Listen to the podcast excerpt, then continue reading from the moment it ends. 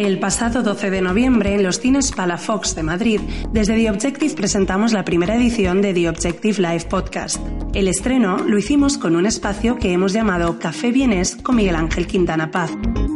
Filósofo de carrera y profesor en la Facultad de Ciencias Sociales de la Universidad Europea Miguel de Cervantes, Quintana Paz entrevista a uno de los personajes más singulares de la actualidad política y cultural en España, Alberto Adella. Fundador de la icónica compañía teatral catalana Els Joglars, Boadella es una de las voces más críticas con el independentismo catalán. Con la sátira y su visión irónica y mordaz, el dramaturgo y presidente de Tabarnia ha protagonizado no pocos momentos de este eterno procés. Sin más dilación, te dejamos con esta magnífica conversación entre ambos.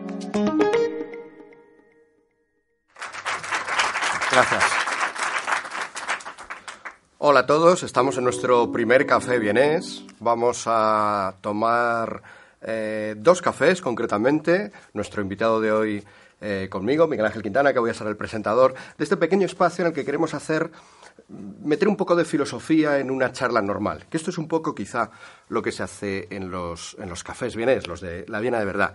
Em, la filosofía ha sido siempre una conversación. Eh, empezó siendo una conversación en el Ágora eh, griega, eh, siguió siéndola en los pórticos en los que los estoicos, de ahí viene su nombre, stoa, es pórtico en griego, en que los estoicos hablaban de sus, de sus cosas, en el jardín de Epicuro, eh, con sus amigos, lo ha sido en las universidades, lo ha sido en los claustros, lo ha sido en los monasterios, pero lo ha sido también en ese espacio que entre finales del siglo XIX y principios del siglo XX eran los cafés de Viena, ese lugar maravilloso donde podías encontrarte a a Freud, te podías encontrar a Zweig, te podías encontrar a, Wittgenstein, allí nacerían Popper y Feyerabend, que poco después estarían también por allí.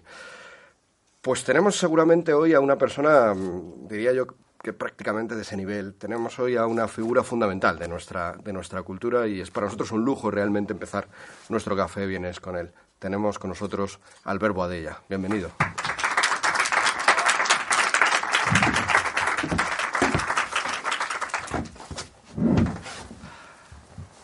Vamos a empezar este, estos espacios eh, de Café Bienes, vamos a empezarlos siempre con la misma pregunta. Es típico cuando alguien está con una persona como tú decir eh, que no hace falta presentación. Pero, pero en vez de, decir eso, voy a, hacer la voy a pedirte que hagas tú la presentación. Nuestra primera pregunta va a ser siempre una pregunta muy típicamente filosófica, una pregunta ¿por quién eres? ¿Quién es Albert Boadella?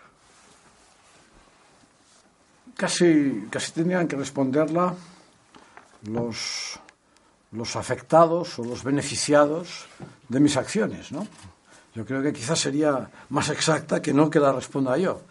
Pero en fin, en cualquier caso, si hago una, una introspección seguramente muy, muy lejana en el tiempo, esencialmente yo soy un pícaro. ¿eh?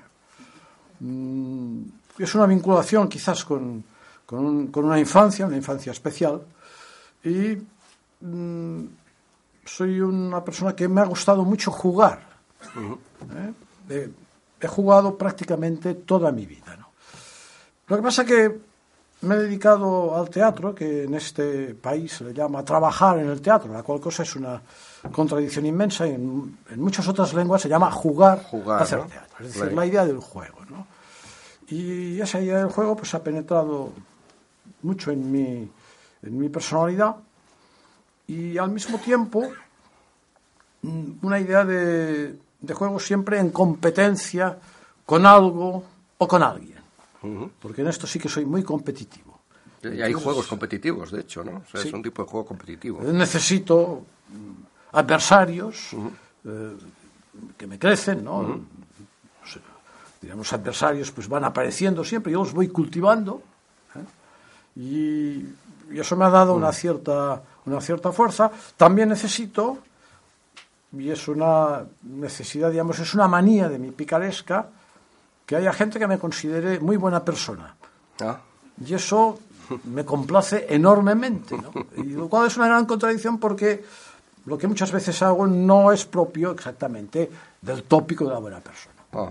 Pero pues todas esas abstracciones que, que acabo de contar, más o menos tienen que ver profundamente con, con mi personalidad. Pero insisto que mejor que lo hicieran los afectados y los beneficiados de mis acciones. Eh, beneficiados hemos sido muchos, quizá entre los afectados han estado unos de esos rivales que tú has dicho que te gusta buscar, ha sido el poder, ha sido el, el, gobernante de turno, ¿no? Estoy pensando en, en, obras tuyas que fueron más que obras, ¿no? Como, como La Torna, como Ubu President, eh, fueron realmente obras desafiantes eh, con el poder. ¿qué, ¿qué, opinas de, del poder? Bueno, estas obras finalmente también intentaban un cierto poder, ¿no? desde, desde una oposición. ¿no? Yo creo que el poder, que es algo que, que llevamos todos los humanos eh, en nuestro interior, porque finalmente el poder es eh, el intento de, de defender un territorio. Puede ser un territorio muy personal, después otros que quieren más territorio, más terreno, más propiedad de este territorio. ¿no? Pero es la, la defensa del, del territorio es, en el fondo, el impulso, eh, el impulso del poder. ¿no? Lo que sucede es que hay que vigilar. Los impulsos naturales son fantásticos siempre que estén controlados. ¿no? Entonces, hay que vigilar en que no se convierta en una patología. ¿no? Entonces, normalmente lo que nosotros entendemos por poder, que hoy lo derivamos en el mundo de la política, pero que no es nada exacto, porque, porque funcionan muchas otras cosas. Pues claro, en el mundo de la política el poder, diríamos, tiene, un, tiene unos, unos niveles de, de ambición, de, de deseos de terreno tan tan irreprimibles que resultan muy esperpénticos. Entonces yo, cuando he considerado que me invadían mi terreno, es, un, es, un, es, una historia puramente de propiedad del propio terreno.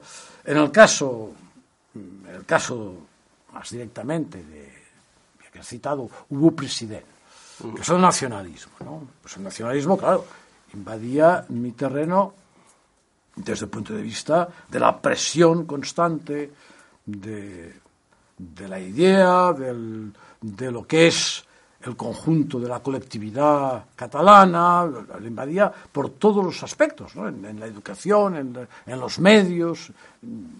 O sea, me rodeaban por todas partes y me iban quitando ya mi propio terreno, porque es que ya me lo quitaban en el nivel familiar. Es decir, ya educaban a mis hijos de una determinada forma. ¿no? Y en ese momento, pues la reacción pues es una reacción mm, también picaresca, ¿eh? porque en la, en la, picaresca es una, la base de la picaresca es el, ingenio, ¿no? Tanto es una, es una reacción no de un poderoso, sino de alguien que tiene que atacar el poder buscándole las brechas por donde colarse, ¿no? Y en ese caso, pues ataque el núcleo que yo consideraba esencial del poder y que creo que no me equivoqué en este sentido, que fue Jordi Pujol. Es decir, por así decirlo, disparé directamente sobre el máximo, mm, el máximo responsable de lo que estaba sucediendo y de lo que podía suceder como efectivamente ha sucedido. Y se montó la que se montó, ¿no? Cuando, cuando... Bueno, eso es lógico. La respuesta, la respuesta es lógica, pero la respuesta digamos, a mí ya me complace, ¿no? Porque la respuesta ya es un incentivo para volver otra vez a responder. Si no hubieran respondido, ciertamente me hubiera quedado muy frustrado. Claro. ¿Eh? Por lo tanto, sí que es necesaria esta respuesta siempre que también esté controlada. Claro, si hubiera estado en el País Vasco, pues seguramente la respuesta hubiera sido otra que me hubiera gustado menos.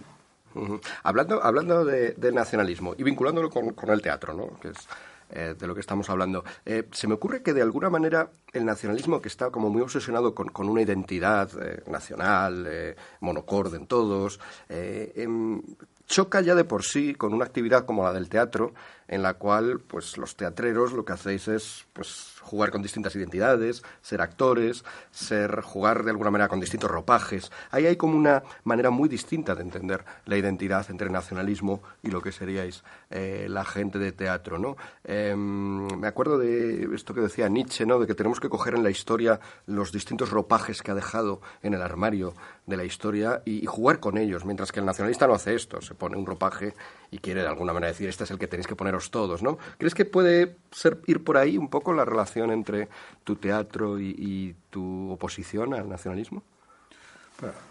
Es obvio que el, nacionalismo juega con, con el estímulo de de ciertos impulsos también naturales en los individuos, ¿no? Como es ese impulso de, estar aferrado a un espacio, ¿no? Este es, mi, este mi sitio, el lugar donde yo he nacido, y convierte lo que es, lo que yo siempre le llamo, un incidente sexual, ¿no? Porque pues, haber nacido aquí hoy lo convierte en un hecho fundamental en la propia vida, ¿no? Por lo tanto, claro, está faltado, diríamos, de un, de un sentido mucho más amplio y sobre todo más, más variado, ¿no? Es decir, es, esta especie de nostalgia de la tribu la cual se trata de alimentar, ¿no? Eh, yo creo que el, nacionalismo podría tener una defensa, para hacer de abogado del diablo, podría tener una defensa, la única defensa posible, diríamos, en la globalización mm, absoluta que, en fin, que estamos viviendo, ¿no? Y que puedes, puedes tirar mano de cualquier cultura, puedes, puedes pasar de una cultura a la otra, de un personaje al otro, perfectamente, con, con enorme facilidad. Y quizás hay una, puede haber una reacción mm, de tratar de mantener esta identidad como una preservación de determinadas cosas. Este sería el lado más... Entendible. Sí, entendible del nacionalismo. ¿no? Pero, en fin, yo preferiría en este caso, más que una, más que una reacción colectiva, casi preferiría o lo defendería con una reacción casi anarquista, en el sentido personal, no, no, no colectivo. ¿no? cuando, cuando entras ya en el juego colectivo, pues como el nacionalismo necesita de rápidamente del enemigo común, pues empieza empieza el odio, empieza... Huirías un poco de la uniformización globalista a la uniformización del terruño, que no deja de ser otra uniformización. Claro, es una forma de... Ese anarquismo, ese juego personal entre las identidades, ¿no? Yo, yo creo que el, el nacionalismo mm, tiene, un, tiene un aspecto que es el, el que lo autodestruye, que es la unión en el odio contra alguna cosa, ¿no? Pues, en fin, los que somos catalanes lo hemos vivido en la unión, en el odio a todo lo español, ¿no? Se empieza por, primero por destruir los toros aquellos de Osborne, la primera destrucción empieza por aquí, ¿no? que, en los distintos paisajes, y después ya se trata de hacerlo con la tauromaquia de verdad, y así se va avanzando, avanzando, en el odio a todos los signos, todo lo que representa en eso se refuerza todo el nacionalismo. ¿no? hemos, vivido, hemos vivido en el siglo pasado, pues el siglo más sanguinario de seguramente de la humanidad y lo hemos vivido en el que, porque el nacionalismo era muy responsable de estas, de estas cuestiones. ¿no? Por lo tanto, nacionalismo y, y casi diría y humanismo, así dicho, son completamente contradictorios. Y nacionalismo, y libertad y democracia también. ¿eh? Porque el nacionalismo siempre exige de un sacrificio de cosas que en principio se consideran marginales, como es la, libertad en el sentido más amplio del término. Hablabas antes de ese, de ese escenario, ¿no? Donde, donde en el fondo vivimos. Eh, vamos a hablar de, este escenario en el que estamos, del escenario un poco más amplio de España, ¿no? Quizá, ¿cómo ves este escenario? ¿Cómo ves eh, la escena en estos momentos? Bueno, mire, lo que es la escena, lo que es el, el decorado, por así decirlo, la escenografía. la escenografía española es una escenografía que me gusta, ¿no? Me divierte porque es muy es muy es una enorme variedad de, de, formas, de lenguas, de climas, de paisajes. Da juego, ¿no? Da ese juego del que hablábamos. el juego de lo, jugar lo que, es lo que es la pintura, por así decirlo, lo que es el decorado escenográfico de España es magnífico. Es, un lugar, bueno, pues que uno se siente contento de haber nacido, insisto, en lo del accidente sexual, porque si hubiera nacido en Italia estaría diciendo lo mismo, porque además siendo artista, Italia también tiene muchos incentivos. ¿no? Pero en fin, me ha tocado aquí y el decorado me gusta. Los actuantes, a veces menos. ¿eh? Es decir, la interpretación en el escenario, a veces mmm, hay cosas que, que, no me gustan en, en un sentido gen general, ¿no? Mm, esa cosa tan nuestra de ya está bien así. Me parece muy sencillo. Eso ya está bien. Está bien así. No. Es decir, ese no, mm, no, no exigirse a sí mismo, individual y colectivamente, algo, algo superior. ¿no? Uh -huh. Eso se nota en detalles a veces mínimos, ¿no? Se nota, qué sé yo, en la, la decoración de, de, un restaurante pues natural y uh -huh. lógico de carreteras, ¿no? Que es que es como el, entrar en el infierno. ¿no? Pero ya está bien así. Están los clientes, pero ya está, ya está bien así.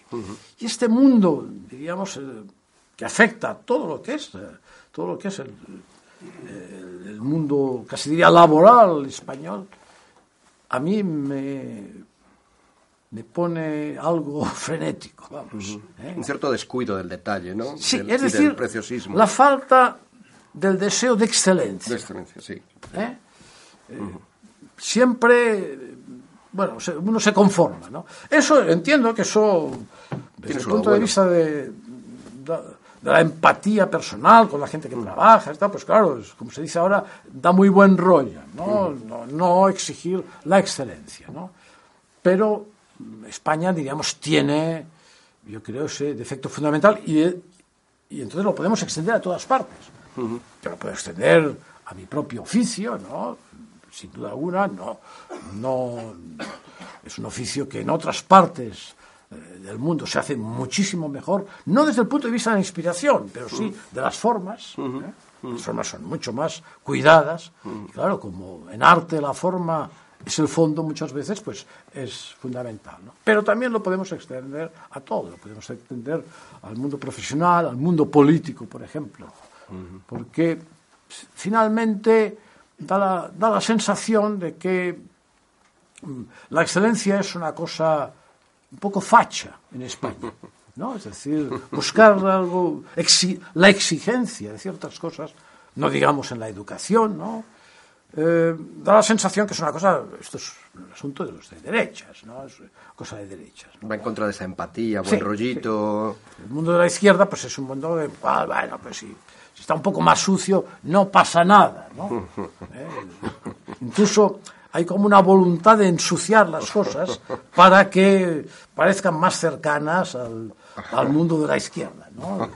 Mi, mi gremio, que en un 90%, diríamos, está inclinado del lado, así decir, tópicamente, ¿no? Porque es inexacta la palabra, pero está inclinado del lado más izquierdoso, pues lo primero que hizo fue desmontar los teatros que le parecían demasiado acabados y tal, pintarlos de negro rápidamente, ¿no? Un poco sucios. Entonces la gente le daba la sensación que era más, más asequible, estaba más asequible. Entonces, los teatros a la italiana, esos bien decorados, bien hechos, tal, eran teatros de la burguesía. Pero bueno, aparte de la parodia que yo estoy haciendo en este momento, yo creo que en la realidad española esto -huh. ha calado muy profundamente. Volviendo, volviendo al teatro, o siguiendo con el teatro, ¿no? porque estamos siempre en el teatro, hay una cita de, Quevedo, que no, no, me la aprendí, la tengo aquí, pero creo que nos puede dar pie, dice, eh, no olvides que es comedia nuestra vida y teatro de farsa el mundo todo, que muda el aparato por instantes y que todos en él somos farsantes. ¿Estás de acuerdo con esto? Todo este tópico tradicional de, de la vida es teatro, el, el, gran teatro del mundo. Bueno, en parte, ¿no? Uh -huh. sí, yo creo que las, las, personas necesitamos en nuestra vida un porcentaje de ficción, ¿no? Mm, es decir, si nuestra vida está ligada totalmente a la realidad, si nosotros somos obsesos de la realidad, finalmente es que no podremos vivir, pues, eh, en fin, con, con, con, un, con, un, compañero, con una compañera, diríamos, ¿no? En la vida, porque claro, está allí porque tú te pareces a su padre, porque tienes, eh, en fin, sería, diríamos, o porque, siempre por cuestiones materiales, ¿no? Es decir, que tiene que haber un nivel de, un nivel de ficción casi diría de poesía, en la vida de las personas para que la vida se haga más agradable. Lo que pasa es que el problema es la proporción. Es decir, la religión, por ejemplo, ha significado durante muchos años, bueno, y sigue significando, pues eh, diríamos, un nivel importante de ficción, porque claro, la religión es ficción, porque si no, no sería religión, obviamente, ¿no? Tiene también decorados. Todo está por ver, tiene, todo está por imaginar, ¿no? Y este nivel de ficción, pues, ha dado un equilibrio psíquico a las personas durante muchos años. Lo que ha sucedido es que cuando el, nivel de ficción adquiere mm, demasiado, la proporción es demasiado alta, pues eh, se puede hacer mortífero para la propia persona y para el resto. ¿eh? Por lo tanto, yo creo que la vida, en principio, no es teatro, ¿no? Lo sé porque, claro, cuando hago teatro sé cuando estoy haciendo teatro ¿eh? y cuando estoy fuera del teatro, cuando no lo estoy haciendo. ¿no? Que en, en, nuestra propia personalidad, es decir, aquí, por ejemplo, cuando yo estoy hablando, hay una parte mía, digamos, que se monta incluso en, en, los gestos, en, la, en, las cosas que yo estoy diciendo, puede haber cierta búsqueda de, de unos efectos teatrales. Eso, sin duda, ¿no? Pero no hay que confundirse. ¿eh? Si lo fuera, si lo fuera, si la vida fuera teatro, ¿qué sería? ¿Una farsa, una tragedia, un drama, una comedia? Tragedia. Tragedia, claro, porque es una tragedia que siempre acaba con la muerte. Es decir, que eso, obviamente, eh, lo que pasa es que puede ser una tragicomedia muy larga, ¿no? En fin, de 80, de 90, hasta de 100 años, ¿no? Pero al final eh, la muerte está siempre presente. Por lo tanto, en el, en el género, diríamos, teatral, es tragedia. Tragedia. Em, pero un poco comedia, has dicho, ¿no? Tragicomedia, hasta que llegamos allí. Es que para vivir bien una tragedia hay que también hacerla, hacerla hacer una parte de comedia, ¿no? Es decir, una, una tragedia tiene un lado humorístico. De, eso te quería preguntar, ¿no? Porque, porque al principio, bueno, la poética de Aristóteles, que es un poco como el primer texto que se ocupa un poco de, de, hacer una reflexión sobre la tragedia, de hecho, eh, deja muy de lado la comedia, ¿no? Está incluso el mito este que llega hasta el nombre de la rosa de, Humberto Eco y luego la película, el mito este de que Aristóteles sí escribió un libro sobre la comedia, pero lo rompieron, lo, lo, ocultaron, lo quemaron, porque era muy peligroso. Eh, seguramente no, no, fue esto, sino que simplemente no escribió de la comedia porque le parecía una cosa baja y poco importante. Eh, sin embargo, hay un contraste porque luego, más adelante, otro autor que se ocupó también mucho de la risa, otro, otro filósofo, eh, Bergson, considera prácticamente todo lo contrario. Cree que cuando nos reímos es porque hemos dejado de alguna manera de, de, ser sentimentales o sentimentaloides y, y, que como no nos dejamos llevar por esos sentimientos, sino solo por la pura inteligencia, sería para él como la risa sería el acto más inteligente que podemos hacer, ¿no? Para Aristóteles es una cosa despreciable, para Bergson lo más inteligente. ¿Tú dónde te ubicarías ahí? Hombre, el hombre más civilizado es el que tiene sentido del humor, que significa la distancia. Es decir, la capacidad de distanciarse de uno mismo y por lo tanto aplicar, porque el humor siempre hay que aplicarlo en, primera persona y después a los demás. Es decir, la, práctica del humor es la distancia sobre ti mismo en cosas que tú crees, que tú amas, que te gustan, pero que al mismo tiempo eres capaz de, de, verlas con esa distancia suficiente como para reírte de ellas. tanto hay una cierta, digamos, eh, una falta de fanatismo en, la consideración de la vida. ¿no? Es decir, la falta de sentido del humor lleva, pues, lleva al, talibanismo, ¿no? Los aspectos más fanáticos de, los individuos. Lo, que, lo que sucede con, el humor es que eh, muchas veces el humor es una, es una cosa mm, que simplemente tiende al, a las cosquillas, diríamos, para, para hacer reír. ¿no? El problema no es hacer reír. ¿no? Muchas veces se cuentan cosas enormemente humorísticas por, por, su forma de contarlas en paradoja, ¿eh? y que tampoco no provocan, no provocan las risas. No hay que confundir las dos cosas. Pero vamos, lo que yo creo que una de las cosas que más nos distingue de, del animal, ¿no? Sin duda alguna, ¿no? Porque el animal se divierte. ¿eh? Eso es verdad, las especies superiores se divierten, ¿no? Eh, incluso parece que pueden tener su, su, lado de comicidad y juegan con ello, ¿no? Pero no tienen sentido del humor.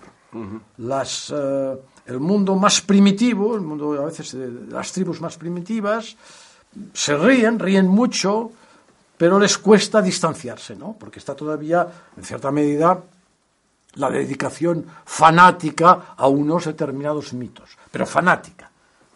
Porque si los, si, llega, si los transgredes, te va a la vida. ¿no? Entonces, eh, es el anticuerpo del fanatismo. Sí, por eso quizá en una sociedad como la nuestra que está volviendo a ciertos fanatismos eh, también va mucho contra la posibilidad del humor, ¿no? Y contra no te rías de esto, no te rías del otro, no te disfraces de no sé qué, no hagas chistes, eh, van de la mano, ¿no? El fanatismo. Claro, ahora, por ejemplo, eh, sentido del humor sobre los mitos, o sea, la sociedad va colocando constantemente eh, unos mitos, unos fetiches distintos. ¿no? Los de ahora no son los de hace, eh, vamos, ni 30 años, ¿no? son, son, completamente distintos. ¿no? Y ahora, pues, en fin, estaríamos en el mundo de, climático, del feminismo, de, del mundo LGTBI, etcétera, etcétera, que son, se han montado, diríamos, unos determinados mitos, ¿no? Mm, bueno, pues hacer humor sobre estas cuestiones son actos de alto riesgo. Pero no porque exista una censura oficial o, digamos, o política. No, no, no, no. Es la propia sociedad la que ha, tomado el papel de la Inquisición. Y la propia sociedad, pues a través de, en fin, ahora, pues ahora a través de las redes, puede masacrar a una persona porque ha considerado que la, en fin, un acto de distancia humorístico o incluso, diríamos, una, una, una broma mal, eh, mal perpetrada, ¿eh? es motivo, diríamos, de profanación, de, en fin, de, sacrificio de aquel, de aquel individuo. ¿no? Y eso, eso es, un, eh, es de alto riesgo, porque lo que produce es la autocensura. Es decir, no puede ser que yo, en un momento en que toco un determinado tema de los tabús actuales, no puede ser que yo esté pensando mm, qué reacción van a tener los espectadores. Cuidado, no digas esta palabra de más, ¿no? Eso es terrible. Porque yo he vivido la censura, la he vivido directa. Y claro, obviamente yo pensaba que vendría el censor y cortaría directamente estas palabras, por lo tanto lo manipulaba, ya sabía exactamente, y sabía incluso los riesgos. ¿no? El riesgo era que suprimieran la obra, ¿no? No, no iba más allá, el castigo. ¿no?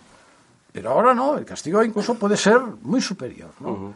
Es decir, eres señalado como lo que sea, ¿no?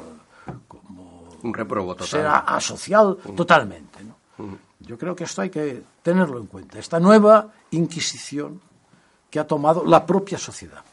Hablando del modo de escapar de la Inquisición, te voy a hacer una pregunta que va a ser siempre nuestra pregunta final aquí en el Café Vienes. Vamos a terminar siempre con una pregunta eh, que también está conectada con la filosofía, con el mito eh, de Giges, ¿no? lo que cuenta Platón en la República. La idea está de un pastorcillo que se encuentra un anillo, se lo pone y se da cuenta de repente que cuando lleva el anillo puesto nadie nadie le ve. Eh, bueno, el argumento lo hace Glaucón, que es el hermano de Platón, y lo hace como para decir, oye, cuando la gente se pone un anillo y es invisible, mm, se, porta como un auténtico granuja, ¿no? Y, Giges, cuando se puso el anillo, se portó como un auténtico eh, malhadado. Pero, mm, ¿tú qué, la pregunta esta que voy a haceros siempre a los invitados es, si tú pudieras ponerte ese anillo y ser invisible durante un tiempo, ¿qué sería lo primero que harías? Bueno, no, no, voy, a, no voy a ser muy filosófico en la respuesta. Voy a ser más bien un poco bruto. Eh, un día me hicieron una pregunta, no pero parecida, en, en, un, en un programa de, televisión y me dijeron, ¿qué, ¿qué, es lo que más te ha gustado en la vida? ¿no? Y lo pensé rápidamente y dije, follar. Mm, y lo dije con toda sinceridad. Entonces, si me preguntas si tú fueras invisible, así rápidamente, ¿qué harías?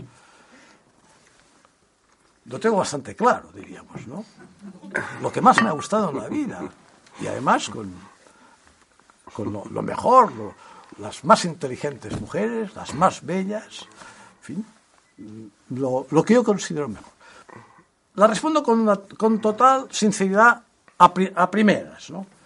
Después, eh, bueno, eh, hay cosas que uno hay cosas que uno pues, tiene frustraciones determinadas de conocimiento de cosas, de personas, de situaciones, y uno, pues sí, le gustaría eh, introducirse en, ciertos, en ciertos medios que desconoce eh, profundamente el por qué, el por qué funcionan, el por qué funcionan estas cosas, ¿no?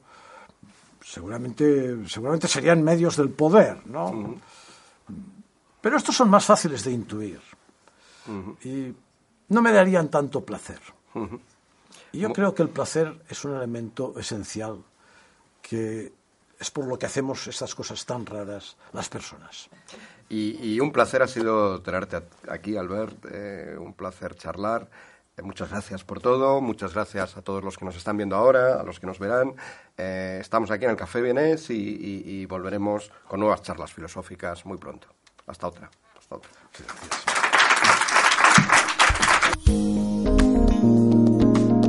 Muchas gracias por escuchar The Objective Life Podcast, una producción de The Objective.